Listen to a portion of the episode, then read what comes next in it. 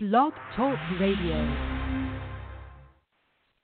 There is no earthly way of knowing. Good man, a lot of time. Which direction we are going? Direct El Camino. It would have been DWI.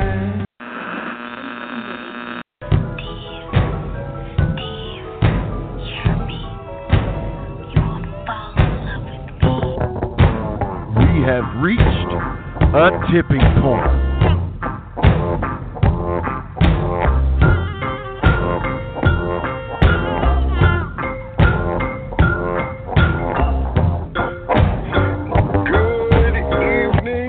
Good evening, Mr.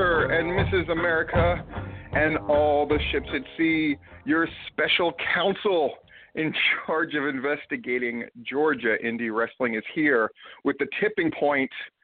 And I am Stephen Platinum, the Comey to Larry Goodman's Mueller. And as always, you're the one with the clout, bro. You're the one. How you doing tonight, Steve? I'm doing really well, thanks. I know you've got a couple of real-life tidbits to go into. My main thing is that I'm actually going to start a new job next week, which is exciting. You know, about a year ago, I started working. Actually, you know, I interviewed for the job that I had for a year at the magazine. Was the reason that I did not go up to Scenic City. So that's my measuring stick of when all that was going on and my life was changing. And now I've gotten a much bigger and better writing job. And so that's very exciting. But that and summer coming on, which means the kids are out of school. Lots going on, but it's very exciting. How are you, Larry? Oh, I'm just lovely today. Just lovely. Let me just say, well, first, our guest tonight, before I do this, go into anything else. Yes, Billy Brash, the son of the South, will be with us in about 10, 15 minutes. And then our mystery anarchy guest, is going to be Mr. Gunner Miller, so the mystery is over. He'll be on a little bit later in the show. We'll be talking a little hostile environment, which, of course, coming up this weekend. But, yeah, I just want to say, for those who live in Atlanta or around Atlanta and are familiar with the CAB Medical Center, you don't want your dog to be treated at the CAB Medical Center. Fuck those people. Fuck that place. So, just a word to the wise. Stay away from that place if you value your life. I thought it was just going to be a little thing, and then you came in hot. So, the exact opposite of the WWE. What, Larry, without coming in, what happened? My God! What is your encounter with the CAB Medical been as of late? The thing is that they just don't. It's a shot. Well, they don't know how to take care of people that come into the emergency room that have psychiatric problems. How to properly take care of them, and they're very cavalier about being willing to let people go that need more care. I'll just leave it at that. And it sucks. And it's not the first time. It's not the second time. It's not the third time with that place. So if you've got ever need any help for any kind of psychiatric problem, don't go there. Go somewhere else. Go anywhere else. And I don't have very good things to say about their medical care either. Their general medical care. And for those that may not know, I mean, this is sort of Larry's realm. This is what he does. So he knows of which he speaks. I certainly hope it wasn't anybody close to you who sort of received the shoddy treatment, but certainly close in the sense if it's clients that I care for that have gone there and been treated poorly and that have been put at risk. by them, and I won't go into any more details than that, but it's not good. It's not good. And I remember it was one of the things that growing up in Hawaii was wonderful for so many reasons. Pro wrestling wise, you saw everything. Everything was on television. People are often shocked when they talk to me about sort of my depth of knowledge about pro wrestling that I got to see. You know, everything from like whether it was AWA or Florida or Japan, All Japan and New Japan. It's like they had it all. But Hawaii, I remember one of their shameful things is they always ranked like 49th or 50th in mental health and treatment and such. And that was always, I thought, just such a horrible thing. Now that was way back when. I would hope that it's better now. But if it isn't, I mean, if it's true that the measure of society is how you treat your citizens, especially the ones that need help the most, that's just someplace where you just don't want to drop the ball. Well, George has consistently been throughout my mental health career in the bottom 10 states for expenditures for mental health care, and consistently rated very lowly by the Alliance for the Mentally Ill, and is currently under a Department of Justice settlement because their services were so shoddy, they got called on it by the Department of Justice. So I don't have too good of things to say about Georgia's services either. But let's go on to some pro wrestling, because that could just get ugly if I stay on that topic. It can, and so speaking of mental health or lack thereof, so it has certainly been, a noteworthy time with WWE in the sense that the ratings have been sort of abysmal. Did you happen to catch Money in the Bank? I purposely avoided Money in the Bank. No, I did not see Money in the Bank at all. Kind of shocking things were how few matches took place. I actually thought it was a pretty good pay-per-view, but it's one of those weird things where if you do a pretty good pay-per-view when nobody's watching, did it happen? And, did I think, the Ellsworth stunt where he sort of pulled down the briefcase for the first women's match? It's one of those things where I think if you're running really hot, then it's perceived differently. Right now, they're definitely in the state where I don't know if most people will give them the benefit of the doubt about just about anything, which certainly, it doesn't help when people are constantly – they just don't trust them. So if they do anything out of the ordinary, it seems like people are invariably going to sort of – crap on it. And the old line of, well, if people don't like it, they can just not watch. I don't know how valid of a defense that is anymore either. Outside of the Samoa Joe, Brock Lesnar stuff, which is incredibly exciting to me at least. I'm curious how this sort of doldrums period is going to go. How much lower can it go as far as people tuning out? I mean, this is sort of prime time. There's no Stanley Cup.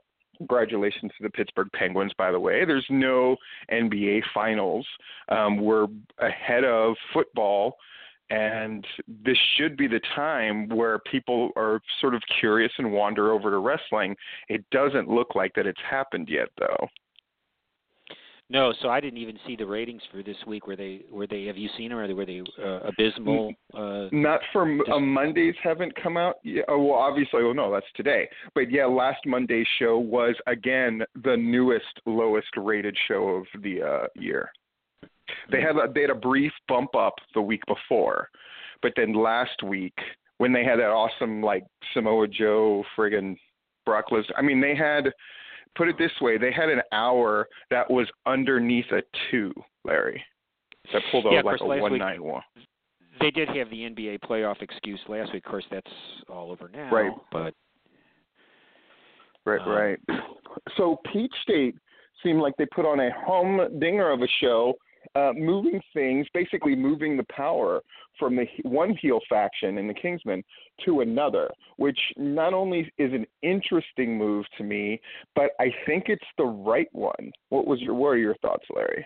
I couldn't agree more. I thought, keep the heat going, and the Reckoning is getting a lot of hatred over there, so yeah, move it right from the Kingsmen over to the Reckoning, led by Kevin Blue, who I didn't mention in my report, but to me he looked like he was in the best shape of his career Saturday night during that show. And then the addition of the new member without explanation, and I understand explanation will be forthcoming, that Schaff shows up in place of Jacob Ashworth. Schaff, WWA4 product, and has been a regular at the NCW shows, and he made a hell of a showing, a hell of a debut. So, yeah, I thought they did really well there, and they really needed that the Survivor Games to produce, because there wasn't that much on the undercard to speak of. I mean, the referee thing was entertaining. Referee versus referee was, it was what it was, but it was entertaining. So right, with the referee swerve, which just on paper, it got a laugh out of me. So especially when you're talking Jeff Morton, you're talking referee. I believe he was. I have a horrible habit of thinking very little of referees, which comes as a shock, I'm sure, to nobody. So if you were a guy that just showed up at PCW a couple of times, chances are I gave you a nickname, and I believe Jeff was Referee Mullet. I would just go like, oh, there's frickin' Referee Mullet blew that spot. There was Referee Grills, just all kinds of referees, and he's one of them. So to use him in an angle, I think is really funny. And again, because Peach State is running hot, I think things that otherwise might elicit a groan or you don't give the benefit of the doubt to, now when you feel that you are in expert hands, you are much more prone to just go along with things. And the Peach State crowd knows they're in expert hands. So yes, they love a refereeing. All these things that other guys might go like, oh, that's stupid. On the contrary, when you've got a crowd that's so open and knows that at the end of the day they're going to be paid off handsomely with any angle, they're going to go for different kind of things. So it's nice to see Peach State taking advantage of that, because if anything, I often think, well, I always hope Peach State doesn't stand pat with their hand, which they could be excused for doing, but instead they always seem to go for different things, which I think is very I don't think they know the meaning of the word standing pat. And yeah, and the Tommy Too Much turn, I thought, well, it played out beautifully. I mean, they were into it. The timing apparently was right for that, for him to turn, and the people were ready for it and loved to see him lay Barons out. That really did all play out well. But yeah, I mean, people are willing to give the benefit of the doubt when they know they're going to get paid off, as you said. In the end, they're going to get something out of it, and it's not just going nowhere. They're going to see the end of the story. They finish their stories, go somewhere there. So yeah, kudos to those guys, and of course, nice box office for them too, with a lot of those $20 tickets. They did really well. That part can't be betrayed. I mean, at the end of the day, the groups that are drawing better than ever, the groups that are managing to make money, the groups that are managing to, instead of having to just commit hyperbole all the time and constantly pump up how great the show is and so much fun and blah, blah, blah. The proof is in the pudding at the end of the day. And the proof is, who are people talking about? Who are the shows that you're going to, and where are the places that the boys want to work? And Peach State's one of those groups that I think has all three. And, the buzz around hostile environment as well at Anarchy. Think about what we were saying and seeing from Why We Wrestle at one point. Crowds in the 40s. Just a general malaise about the show. Just problems with the videos that they would put out, and just when you're losing, nothing looks good. And when you're winning, it takes care of all the little problems. And clearly, Anarchy rolling in a hostile environment is winning right now. We, Steve, we have our guest on the line, but remind me to come back to a juicy little tidbit of trivia I picked up Saturday night. And also, we're in the War Games season, but I wanted to ask you about when we towards the end of the show, we have a little bit of time about PCW, because I understand we aren't going to have a War Games there on the 4th of July. Yes.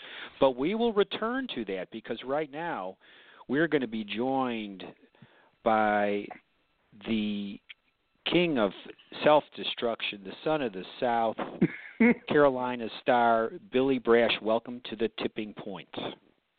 Hey, what's up, fellas? How are y'all? Great, Billy. It's a real pleasure to talk to you. This is Steve. I know that you're a Carolina guy because you actually called on time and you're ready to go. Punctuality is the key, baby.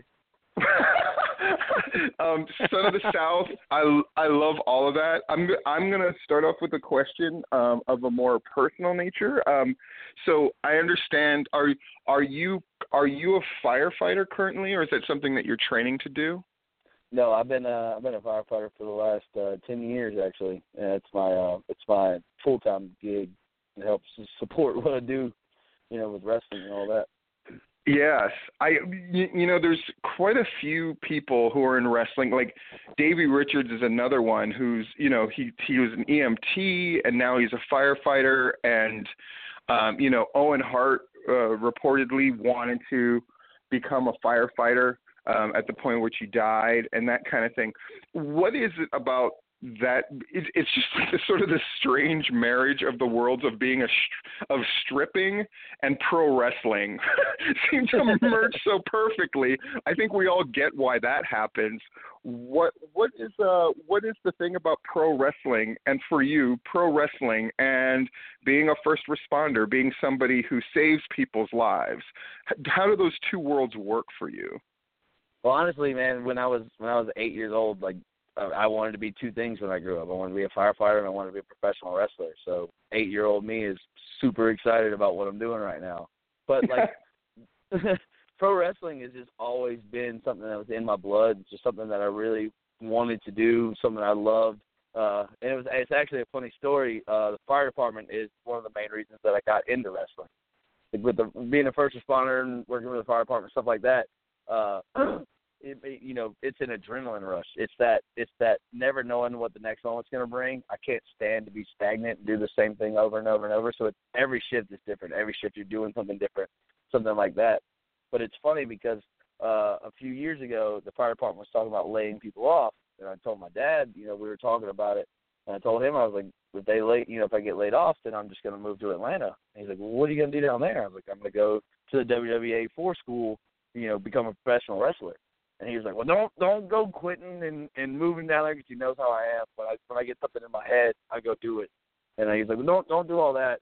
They actually found a guy, Roger Gleaton, who I initially trained under, runs CWA down in Orangeburg, South Carolina. We started me and my dad both actually started training at the same time. And then for a couple of years, we ran the roads together, which is, something that not many people get to say, which is a really cool experience because luckily he's still young enough where we could do that, And then that led into meeting people like Lodi, who really had a big influence on me, who took the time to let me come up to Charlotte twice a week. Me, John Schuyler, Brady Pierce, we used to go up there twice a week. We drive up there Tuesdays and Thursdays at noon just to train with him.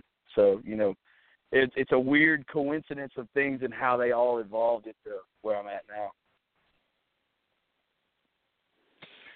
So you actually trained and wrestled with your dad? Yeah. Yep. We started training together, and we wrestled for a couple of years together. And then now he's gotten older and he's gotten out of it, but he still loves to come to the shows and support me and what I'm doing. But yeah, we actually got to train together. I was thinking about, Father's Day just happened. And so I, of course, I think about my own father and how he, when I was wrestling, I was kind of based out of Colorado, but I wrestled all over. And my dad would sort of time his business trips. I mean, they still lived in Hawaii, but he would have business trips of different kinds, and he would come and see me wrestle in the strangest of places. Like, he would just be near San Antonio, so he would try to time it with me and that kind of thing. And I thought to myself, like, it's in wrestling where it seems like so many guys don't have true father figures. Like, I've written about that before, how wrestling often is sort of the absence of fathers that get replaced by guys that train you maybe, or the veteran in the locker room. And now that doesn't really exist by and large either. And I always contend that that's one of the weird things about sort of the real modern pro wrestling, is there aren't these sort of patriarchal figures, and you literally had your father with you. I mean, I think it's an asset in a way that it's really hard to measure. How was that viewed by the boys and things like that, when your dad would be basically on the card with you and things like that? Did that change people's treatment of you or him and that kind of thing? Honestly, Pops was more over everywhere than I was. You know, everybody still to this day, like, hey, man, how's your dad? How's your dad doing? I'm like, yeah, he's good, man. You know, Pops was way more over than I was, just because, you know, we're one and the same, man. You know, when they say I'm my father's son, like 100% I am. We have the same temper, the same temperament. You know, we're just laid back guys for the most part. We just come in, have fun, have a good time, cut up, crack some jokes, and then go home. That's what we're here for. You know, if you're not having fun, what's the point of doing it? Indeed. Billy, I was curious about your the personality you've developed. What first caught my eye was some of the promo stuff you did in PWX a few years back. Could you talk a little bit about that, how you came to be who you are as far as your wrestling personality? Honestly, I when I first started, I was firefighter Billy Brash. Like, as embarrassing as that is, like, that's what I was, because I had no idea what to be. So they were like, just be yourself. So I was like, oh, I'll try this. You know, I was like Firebreaker Chip. You know, came out there with my gear on and stuff like that. It was ridiculous. And then that transformed into just being just Billy Brash. And then that transformed into, I was like, well, I need something to set myself apart from these guys. Something more than just, hey, here's my name, I'm here to wrestle, you know. So I became the Son of the South, because that's where I've been from. Everywhere I go, people are like, you get your accent and this, that, and the other, and the way I say things and stuff. So I was like, well, I'll play off that for a little while. And I did that for a while. I was doing that at PWX and doing that all over the place. And then had some things happen, had some personal problems and things that go on with me. And then I took most of last year off. I had to take a break and just separate myself from wrestling and really reevaluate what I was doing, if this is really what I wanted to do and stuff like that. And it's always been my thing. Like, now I'm built to self-destruct Billy Brash, because for so long that's how I am. If I have a problem, I'm head first confronting it, and sometimes it's not in the best manner. So I have a tendency to shoot myself in the foot a lot of times. So that's really what this is all based on now. It's that having that self-doubt and that destructive nature, and really it's me 100%, you know, it's who I am. So that's the development of all that. Yeah. Yes, please, Larry. No, go ahead. Go right ahead, Steve. I was going to say, I found that fascinating. You know, anytime we have a guest, especially one I don't get to see wrestle, I just sort of do, you know, this good old Google search and then just fall down the rabbit hole and find different things. And I got to say, I love guys that can take what could be perceived to be a weakness and something that's of supposed vulnerability, and instead it just becomes one of the most interesting things about them. I just like the desire to self-destruct thing is so I mean, Son of the South is wonderful, but there's something about that, like, again, I always ask myself the simple question, would I pay money to go, because I don't pay money to see wrestling. Fuck that, never. Right? Like I don't care if it's WrestleMania. Like I was just like I don't pay to go to wrestling at this stage of the game. But would I pay to see? You know, I would. That would fascinate me. That's something that if it were on a card here in Florida where I am now, I would be much more inclined to pay to see something like that than I would, you know, like you brought up PWX, Larry, and it's interesting because PWX is one of these shows that I just go, it's so well done, and the boys love it so much, and you get matchups like, you know, Anthony Henry and Chip Day, like you get the really good guys doing these really great matches. At the same time, this is going to sound horrible, but I say these kind of things all the time. Those matches are a dime a dozen to me. I mean, I'm here in Florida. It's like Evolve and FIP, like the matches between the great wrestling guys I have no interest in seeing. Right. That's so terrible. But I would much rather watch a guy who seems real. Again, there's something about it. There's an authenticity to it that I think is so effective. And clearly, Billy, you being just sort of a true, like a citizen who has his life together, but nonetheless is able to sort of kind of explore sort of darker things and whatever in an interesting, authentic way. It just gives so many layers to a thing, which sounds crazy that we're talking about pro wrestling, but it's one of those things that I think is missing is just a feeling of authenticity. There's a reason why Brock Lesnar and Samoa Joe just is interesting. And it doesn't matter if Brock Lesnar barely cares anymore. There is an authenticity to him and a legitimacy to him that you want to see that bump up against something else that's equally interesting.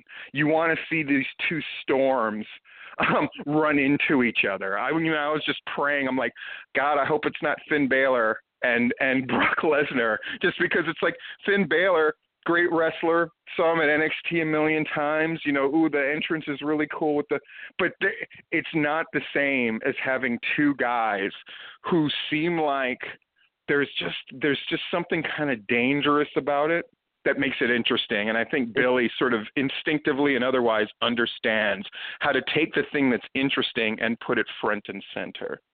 I think one of the things is like back in the 80s, you had these guys that looked like normal guys, and you had these guys that had these modern day working man characters. You know, you had the construction worker, you had the plumber, you had the trash man, you had all these things that people could connect with, that they could identify with, and that all seemed to have gone away because everybody became superheroes and they were larger than life, and they were, you know, they looked like something that most people will never be, and they are something that most people will never be.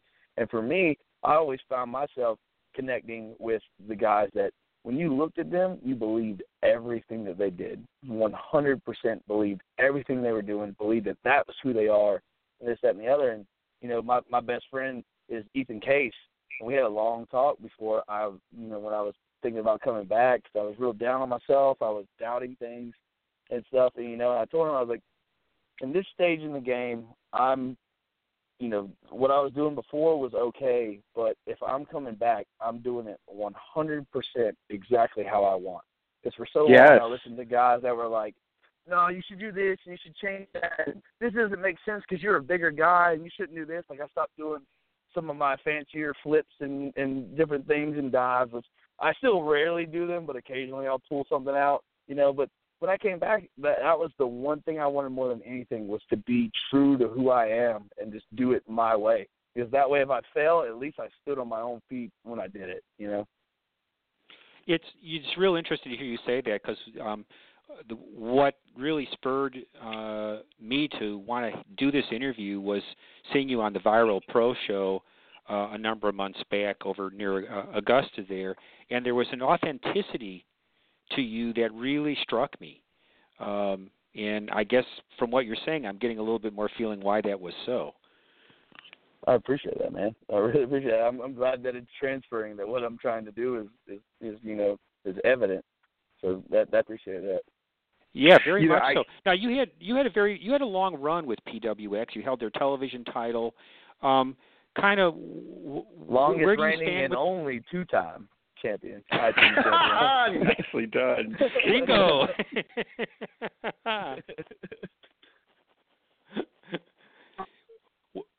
Where do you stand with them now? I mean, are there thoughts you may go back, or kind of what's up? I mean, it's with everything with life with me, everything's a revolving door. You know, I had my stint there and had my times there and had disagreements and had things where, you know, I really put my foot down on certain things and it came back to bite me in the ass in the end. You know, I had certain things that I wanted, certain things that I was doing that I didn't feel like they were giving that title or me an opportunity to really do what needed to be done with it. Because for so long that ITV title had 10-minute time limit, you know, because it was for television tapings. Every match was 10-minute time limit. It was just really stale, you know. Yeah. Because everyone would either go the time limit or go right up to it, you know. So it just got stale. So when I got it, you know, we had a meeting. We sat down. And I was like, look, if I'm going to take this title, I want to take it my way. And they were all on board at first, and then it turned into I was having to fight for spots on the show. I wasn't getting booked on the show when I still had the title, so it was very confusing. And then I had a big falling out with the booker right before I lost the title the first time, and I thought that was it. I was like, you know, yeah, you know, the typical booker meeting. Hey, come in. We're gonna have you drop the title tonight as a surprise. Then you win it back next month. That sort of deal where you're fired, but we're not gonna tell you that you're fired, sort of deal. Yes. So I thought that was it completely. Drop the title. Come. Then they call me a week later and they're like, "Hey, you're gonna win it back next month." And I was like, "Okay." Won it back the next month, and then the very next month lost it to Moose, and then never heard from him again. So I've gone to a couple shows and I've talked to Brian. I've talked to Patrick. If the opportunity presents itself, I'd be more than happy to come back. But, you know, if it doesn't, there's a million places to work, and I'm trying to work all of them. It's fun talking. Larry, I don't know how you feel about this. I love talking to guys who are at a certain stage in this wrestling thing where they've tried a couple of different things, and it's to the point where there are people who would call that attitude a negative, right? Where it's just like, oh, you're supposed to be the good soldier and blah, blah, blah. I'm always of the mind that if we are under the premise that wrestling is in some way, shape, or form an artwork, that the guys who actually have working brains and who are in control of their egos and not slaves to it, but nonetheless are like, you know, I can do this great thing. Allow me to do this great thing. I love it. And I think when you looked at the promotions that I would consider to be booked better, or who are actually booked as opposed to matchmaking. You know, they all have something in common, which is they're filled with bookers who are able to listen and take in the ideas of the guys and maximize them. And I would love to see, Billy, do you feel like there's, what group do you feel like is getting the most out of you right now of all the places that you're working? There's two places that are really getting the most out of me. It's AML Wrestling in North Carolina. It's, I guess, some people consider PWX's rival, but I'm not really sure why, because they run different parts of North Carolina. But they're the two biggest promotions there right now. I'm doing really great things with them. They're giving me free creative control to do whatever I want. I've been working with C.W. Anderson and Preston Quinn, the Extreme Horseman. Been doing a deal with them where I've been working with them and stuff like that. Like, they've been giving me a golden opportunity, and they pretty much were like, hey, this is along the lines of what we want to do. What would you think? And for me, the same thing along with the booking deal and all that. There was a guy in North Carolina named Zach Salvation. I don't know if y'all are familiar with him. Mm-hmm. He was around for a while. He was still, honestly, to this day, he's one of the best guys I have ever stepped foot in the ring with. Like, he was just so good. When he explained it to me, it made so much sense. He was like, look, you have to think about it like this. You're basically an independent contractor. These people are hiring you to do a job, but the way you go about doing the job is completely up to you. you wouldn't hire a plumber and then look over his shoulder and be like, nah, you need to do it like this, this, and this. He knows what he's doing. That's the reason that you came and got him. So it's one of those sorts of things. And to me, if, you know, the Booker has 8 matches and 8 storylines that he has to keep track of, so he can't put all of his creative juices into one. That's where the ideas from the guys come in, because we only have to focus on what am I doing, you know? Yeah. So I have a, you know, I used to always, I did it at PWX, I would come in with written down storylines, have them written out, have fleshed out for months and give it to them. Half the time they would throw it away, you know, but at least I was doing it. I was trying to get something. If you sit on your ass and you don't do anything, you know, everything's going to pass you by. You have to go out there and get it. Yeah, I mean, I would tell the guys all the time, which some of them naively took as an insult, and I would go, you care more about your gimmick than I do. And that wasn't me saying you're unimportant, but you're the one who's supposed to be obsessed with what the fuck you're doing. You know, like you're the one in theory who are like mulling this over in your mind on the drive over, or practicing promos 5 million times, who are talking about what you're doing with the guys in the car with you. I'm not doing that. My job is to go, here's sort of the overarching story that we're trying to tell. Here's the sort of atmosphere and the culture that we're creating. How can you contribute to that while getting yourself over and the guys that you're working with? And again, when you have guys that are bringing ideas to the table, even if I didn't use them, and my general thing was never say no, to always find a way to incorporate what people wanted to do, because they would have ownership and investment in it. And, you know, that's the stuff that was always super killer, was the stuff that the guys desperately wanted to do with their friend as opponents or partners or whatever. I'm generally going to let that go. I'm generally going to go that way because, man, they're going to give their all, and it's going to translate to an audience that these guys are really into what they're doing. Yeah, it's one of those things, too. Everybody says, I want it. This is my dream. This is what I want. Well, how much do you really want it? That's my big thing. You know, how much do you really want? Are you working on your character? Are you thinking about different things? Are you working on your promos? Are you trying to iron out the details? Are you getting in the ring and training? Are you going places and trying to get better? You know, because if you don't invest in your gimmick, why would anybody else? And so many people just show up and they're like, oh, I'm a wrestler. Well, what else can you do? Because there's wrestlers, the dime a dozen these days. You know, everybody can wrestle or can do stuff. You know, it's what can you do to set yourself apart? Not only what can you do to set yourself apart, what are you doing that's you? Yeah. Well said. Absolutely. Hey, you know, we're Georgia based, obviously enough, and I know you don't get over to Georgia too much, Billy, but recently you made your way over to an AWE show. And I wanted to get your take on AWE as a first-time participant there. Man, that honestly, that was the second company I was going to say that's bringing me in and is letting me express myself how I am. You know, one of the great things with them is I rode down with Ethan for a show. It's actually his first show back. I rode down with him and just hanging out. You know, I still wasn't sure like if I was serious about coming back to wrestling or anything like that. Like I was toying with the idea. And I went down there, and so many of the guys in the back and the booker and the guy who, you know, the guys that run the place, they came up and they're like, yo, why didn't you tell us you were coming? Like, we would have put you on a deal and stuff like that. Like, man, it, you know, like having that feeling of people still want you around was a big deal. It was like, man. So I went there and I watched, and it was amazing. And then the very first show that I did, I tagged with Ia Dawn, which is actually Aleister Black's girlfriend. And I tagged with her against Sue Young and Ethan Case, and we were like, hey, what do you want out of this? And they were like, we want you to go do what you do. And like hearing that, you know, was an amazing feeling. Like it's such a refreshing deal. And I when we got done, I was talking with the guys and I told them, I was like, look, y'all really have something special here. And they were like, well, glad that you like it because we got a lot of work for you. So I'm really excited to start working with them. I'm on the AWE Evolve split of July 9th, so really looking forward to working with them more. Nice.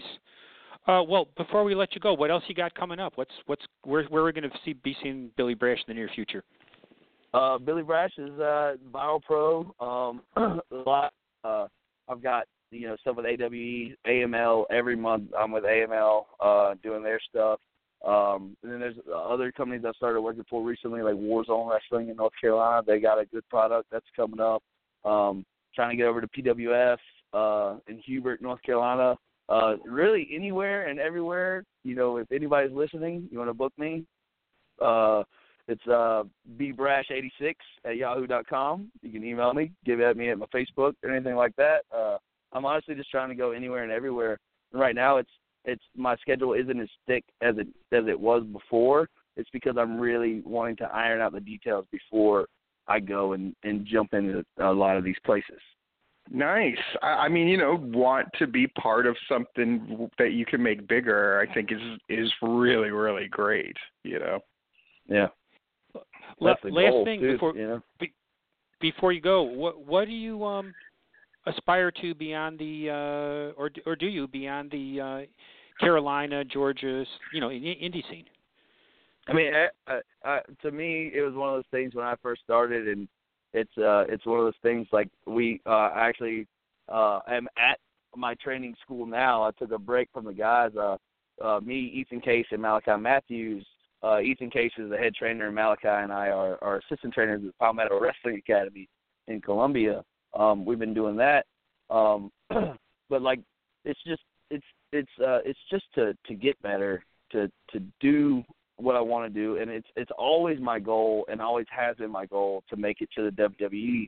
But if I don't make it to the WWE, I want to go to as many places as possible, and really 100% the goal now is to do it my way, to do it how I want, and to be authentic and true to myself and everything that I'm doing. Great. Well, listen, thanks a lot. Yeah, thank you all. Appreciate it. Yeah, definitely catch Billy Brash around whenever you can. I know I'm going to. Anytime you get near my neck of the woods or when I'm up in Georgia, I'll find a way to see some Billy Brash because a unique talent in an era where that is desperately, desperately needed. I appreciate that, man. And everybody, you can keep track of me on Facebook, Billy Brash, Instagram at the Billy Brash. Same thing Instagram is just Billy Brash. Twitter is at the Billy Brash. Snapchat is Billy_Brash. So I'm on every social media platform for the most part. So, I'm always posting and trying to keep people updated. So if they want to find out where I'm at and what I'm doing, that's the easiest ways, Nice. Well, thank you so much for being on with us. Yeah, I'll see you July 9. Yes, sir. Great stuff. Yeah. And we've got more to come. Because right now we've got. Yes, Steve. Well, no, I was going to say, speaking of authentic, our next guest is, if he's ready to go. I honestly, We're in the day and age of the authentic athlete, the authentic tough guy, and there's one guy I know who embodies all of that, and that is still the PCW champion, amongst other things, Mr. Gunner Miller. What's going on, guys? Hey, Gunner, I want to just start off with this question. So with Tank retiring and with you riding high, you're the defending sort of Scenic City champion, PCW title. You've been sort of a big part of the sort of anarchy revival that's gone on. There is an authentic, you're one of these guys who I'll hear about injuries that you have, that you've suffered in the ring. And I'll hear about it from Jeff, but you know who I never hear about it from? You. And I think you're one of these tape it up and I'm going back in, coach kind of dudes who just, for you, I think as a legit athlete, it's sort of your second nature to be this way, and a guy who always strives to be great, whether it was powerlifting and football. And I think fans have picked up on your kind of authenticity as an athlete and a tough guy. Tank definitely has an air of authenticity, and I think a lot of the affection given to him is very genuine and heartfelt. And a hostile environment, a lot of these things are coming to a head. In a day and age where people often say, like, pro wrestling, oh, all the guys kind of seem the same, and, you know, all these discussions about flippity-do and dives and all this kind of stuff. Clearly, though, people have taken to you because there's an air of authenticity about you. What are your thoughts going forward on yourself and how your career is going? And, you know, as your career is moving forward, you know, Tank's is ending. What do you think about that, especially since, you know, Jeff G. Bailey is kind of the kind of where the Venn diagrams cross with the two of you? Right. Well, I mean, to start off, I mean, I wasn't allowed to be hurt when I was little growing up playing sports. Dad was always be out there. You know, Mom take care of me when I get home, which kind of keep it on the low. So that's still kind of how it goes, I guess you could say. But as far as, you know, the career, you know, I'm happy with where we're at in the career. I think it's going at a good pace, especially since I started traveling. And, you know, mainly when I say traveling, not all over. I'm talking about getting out, you know, to the Atlanta area, doing PCW and doing Anarchy. You know, I've loved doing those shows, getting over and doing GPW and DSCW with Woody when I can. Love doing that show. So it keeps me in a certain area, and I like it. And I think, you know, the fans are in that area, whether they cheer for me at one place or they boo me another place, or they don't even want to see me another place. At the end of the day, they all kind of know, hey, what's your wrestling character? I'm just Gunner Miller. Well, what do you mean? I'm just me. Well, what's your character? I'm just me. And I think that's cool. I don't have to go out there and play anybody that I'm not. I just kind of get to turn different things up with me, and, you know, I'm enjoying it so far. Cool. Well, I mean, Gunner, you know, obviously you're no stranger to violence. I was curious how you view or compare football violence with pro wrestling violence. Well, football, I guess, here's the only difference. I've had several injuries since I've been wrestling. I tore my hamstring, tore my groin, wrestled through that at PCW. Did that doing softball, but I mean, I couldn't let anybody know I didn't get hurt not wrestling, so I had to go through those. And then, you know, several, you know, broke fingers, busted nose, you know, things like that, but nothing that's never hurt me. Now, as far as football, everything is kind of, I don't want to say not planned, because wrestling is planned, but everything, you don't know when collisions are going to happen. And that was the biggest thing. It wasn't like head-on hits and all this stuff that bothered me with the impact. It was more the things that you didn't know were coming, linemen kind of hitting from the side, having to get your arm up real quick, and, you know, jerking movements, stuff right there. Now, as far as wrestling, everybody should know to protect each other and, you know, take care of each other in the ring, and things don't happen as much. But it is dangerous, obviously, and people do get hurt. But, I mean, I would put them both in the same bracket, you know. You can get hurt on any play or during any match at any given time. You have been in cage matches before. You've been in hardcore matches before. This Saturday, is this your first War Games match? This is the first War Games match that I'm going to officially be in. I kind of did one at Empire within my first year. They had a match. It was I can't remember what they called it. It was the White Rose. It was Corey Hollis and Chip Day. And yes.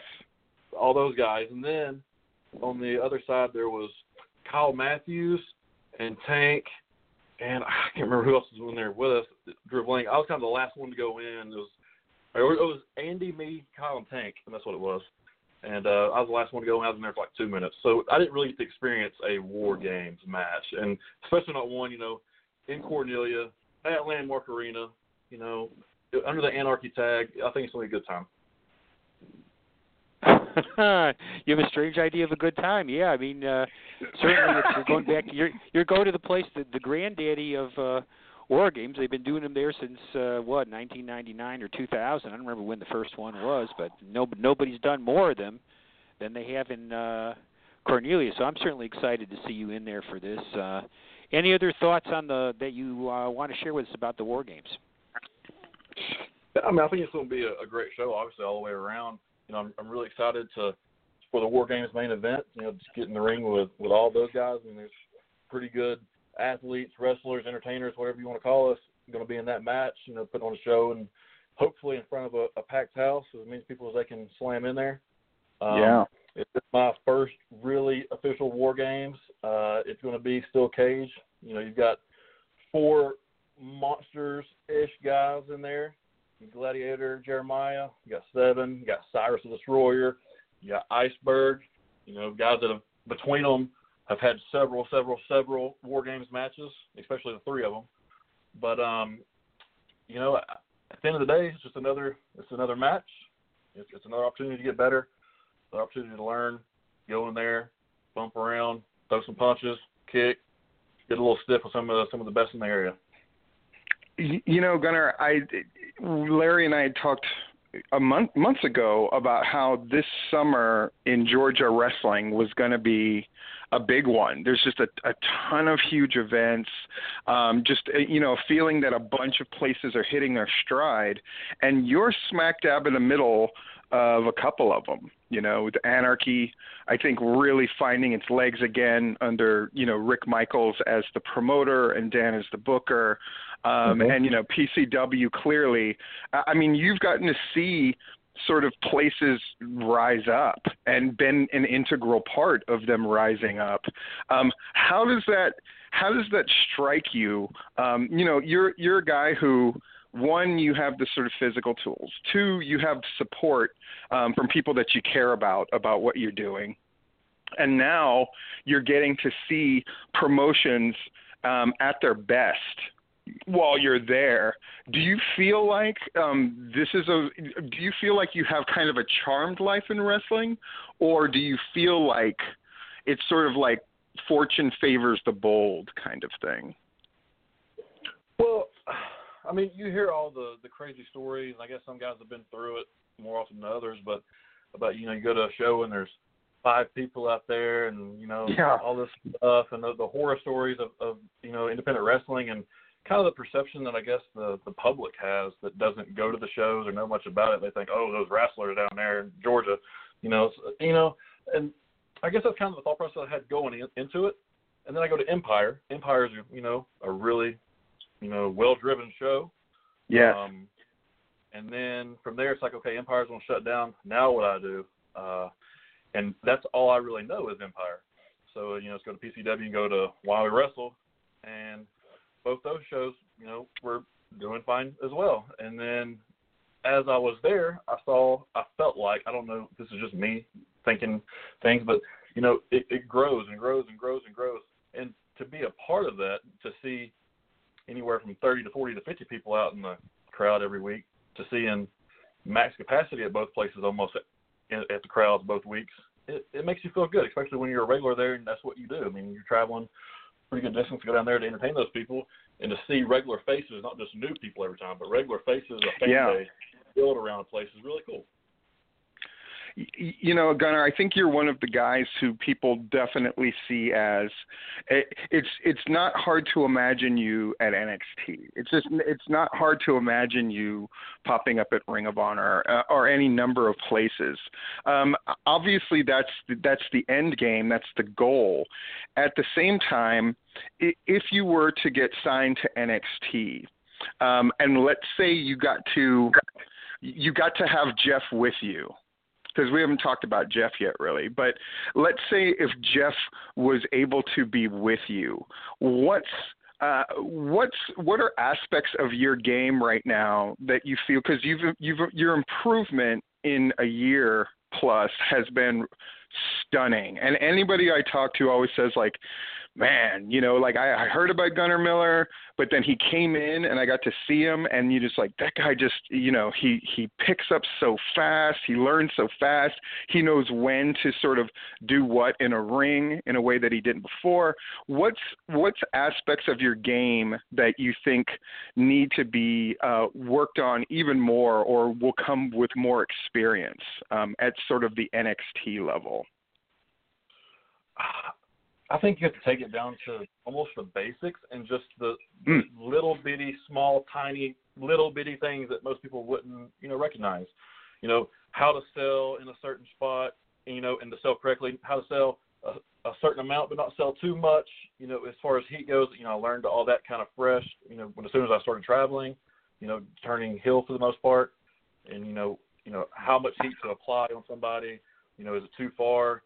Are they going to be able to do certain moves at the end of the match that you already have planned out? All this stuff. I mean, I think the psychological aspect is something that I'm not even close on yet. I'm obviously learning, but that just comes with getting in the ring. The thing that I would look forward to, if given the opportunity to do NXT, is I'm able to grow, in a year. Like you said, you've seen me grow in a year.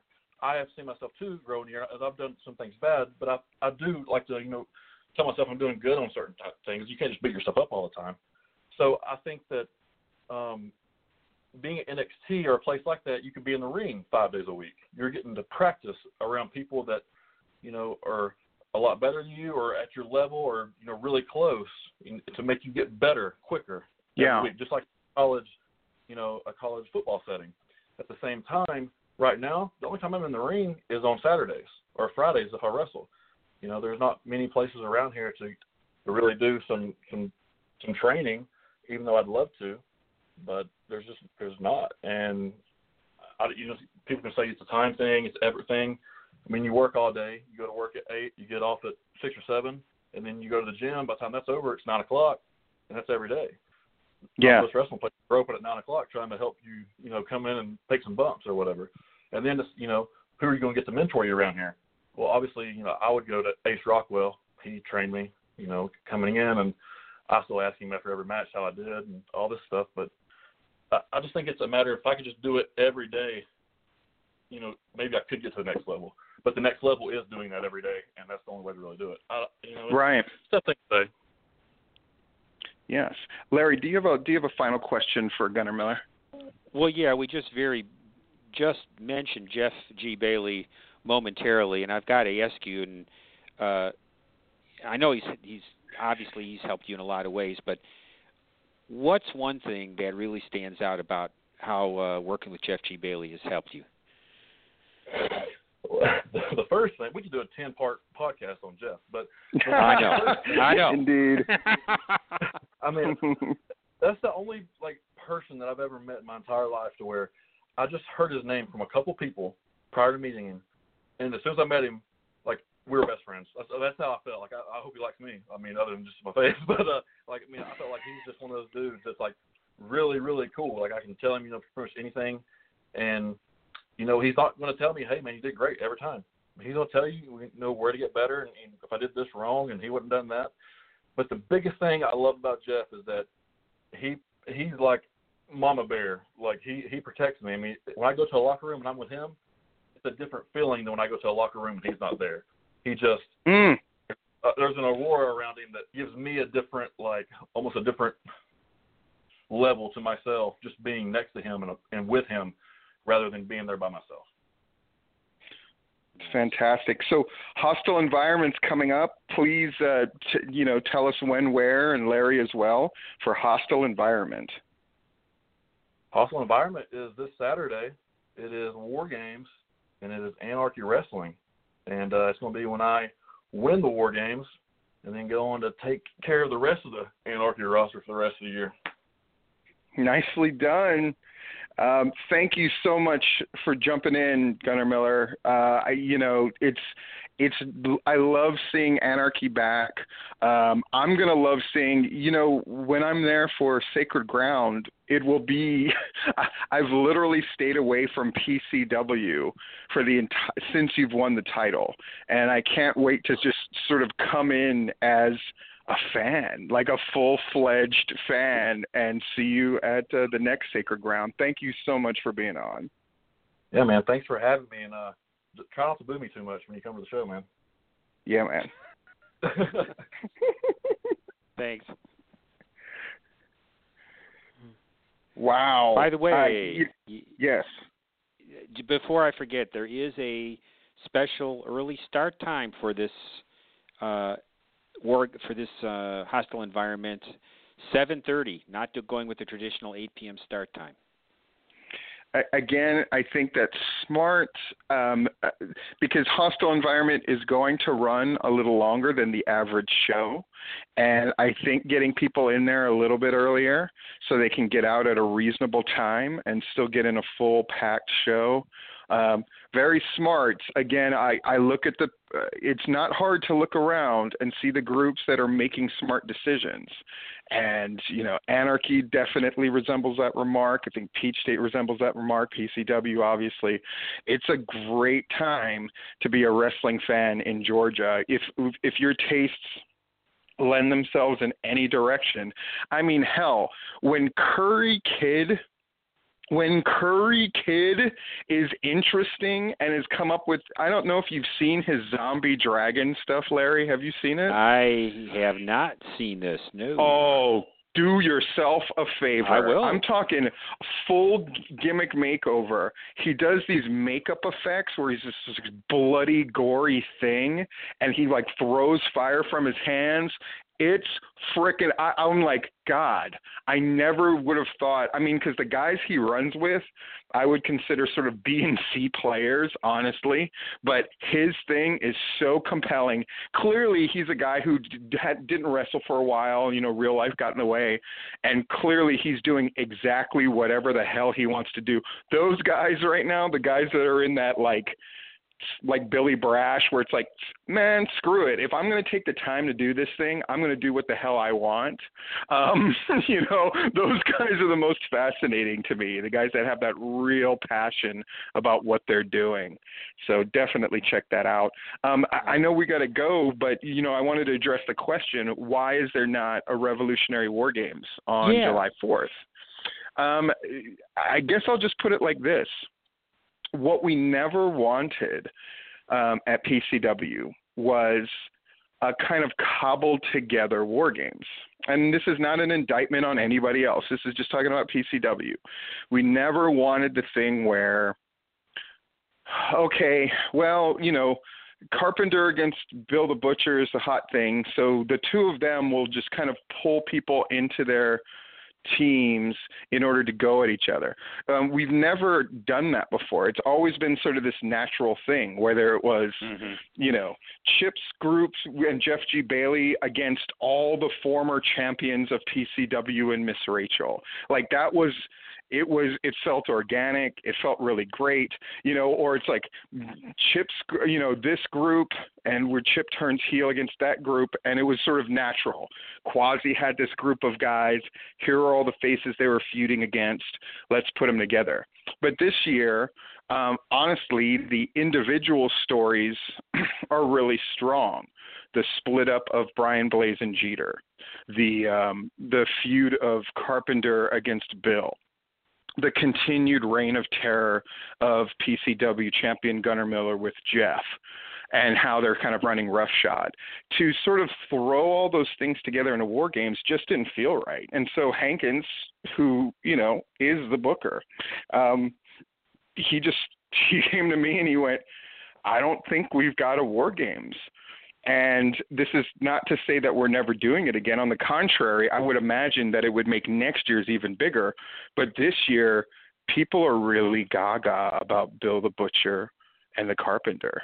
And so why not just do individual cage matches of the big things going on instead of forcing a war games? We thought it would sort of dilute and make it so, well, this year's war games is just sort of a cobbled together mess. Instead of doing that, we just won't have it. Sort of take it away so they'll want it all the more next year.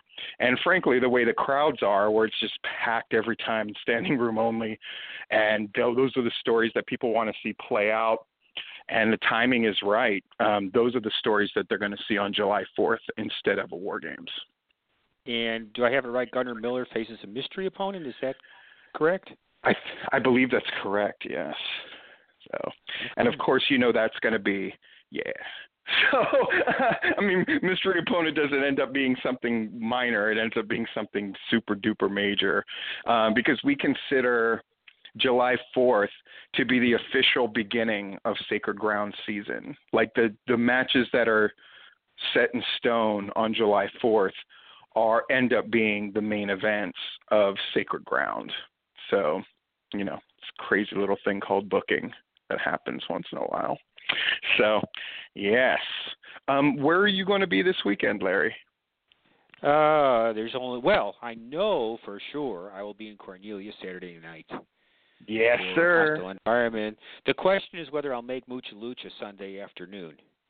That Sunday show's a real stretch for me, but I'd love to see it because there's going to be a lot of guys. That's a definite atmosphere kind of show, right? There's like a big forgiving crowd, the kind of crowd that gets there at a certain time, and that's the kind of show that starts whenever it starts, right? But it's always big crowd and a lot of Georgia guys, and you're always going to get to see guys you never get to see. Who's at this Mucha Lucha of note? I know there were a couple names that were like, I don't think they've had Mil Muertes in before. Fenix has been in, Pentagon Jr.'s been in, so some of the guys that are in the tournament are guys that have been there before, but still, it's going to be quite a lineup for this 12-man tournament. Well, that is fantastic. Larry, our cup runneth over. Sometimes guests bail on us, and sometimes we get two great guests. This was definitely one of the weeks where we had two great guests. So it was an absolute pleasure. And we'll be back. Yes, please. The trivia item that I was going to mention. Oh. The trivia item. Yes. Yes. The daughter of New Jack. New Jack's daughter is Devin Nicole. Get the hell out. Are you, nope. You of all the places I thought you were going to go. Nope. Wow. Wow. Nicole. Man, have you ever looked at her hand, by the way? Ain't no knuckles on the hand. You know why? Hitting the bitch in the eye. One of my best wrestling memories ever is driving Rich Swan from Florida to face Chip Day at PCW. Yeah. And he and I, for a 6-hour car ride, we got along swimmingly, and getting to hear way back then that he was going to get the WWE thing was so exciting and so hard to not share with people. Mm-hmm. But to my credit, I did not. Between that and then you know, us just doing New Jack impersonations and making each other laugh for 6 hours. Like, we both found that we could do pretty good New Jack. So definitely a pretty grand bit of trivia, Mr. Goodman, and a great way to close the show. So maybe we need to have a Izzy High with a featuring New Jack promo next time. I'll see if I can arrange that. That would be fun to bring. Hell, we could probably get a New Jack. I wonder if we get New Jack as a live guest sometime. Wouldn't that be wild? That's how I know the older you get, the more bulletproof you get, where you're like, oh, Brian's scared. Let's have New Jack on. It'll be great. Just hearing Mike Tyson recently in an interview, because he's promoting that Cus D'Amato book that he wrote, which I can't wait, because, I mean, I'm just a big Cus D'Amato guy. And, you know, I got to meet Mike Tyson a couple of weeks ago at MegaCon and briefly interview him.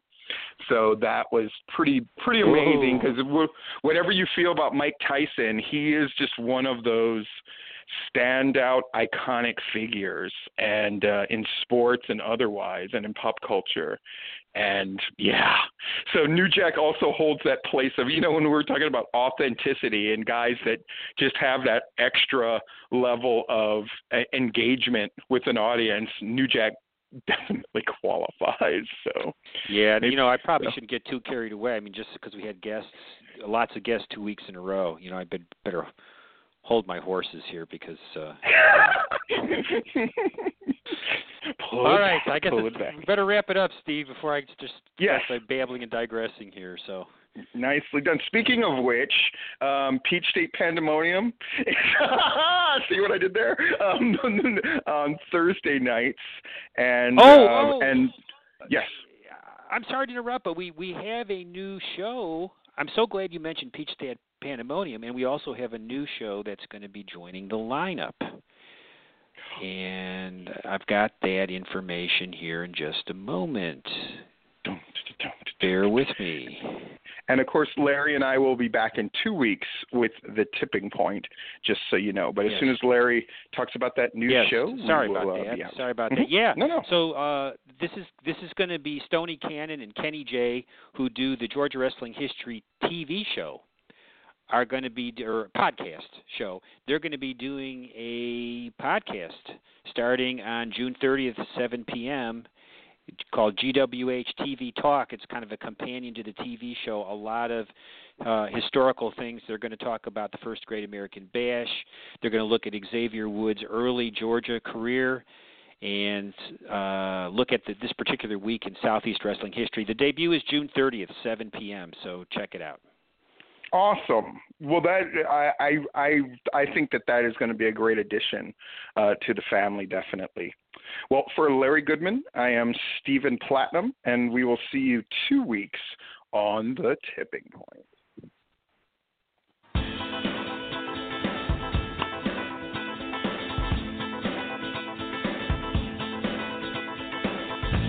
We thank you for listening to this broadcast, a production brought to you by the GWH Radio Network. Stay tuned to GeorgiaWrestlingHistory.com for the latest information on upcoming events and more. As always, we thank you for your continued support.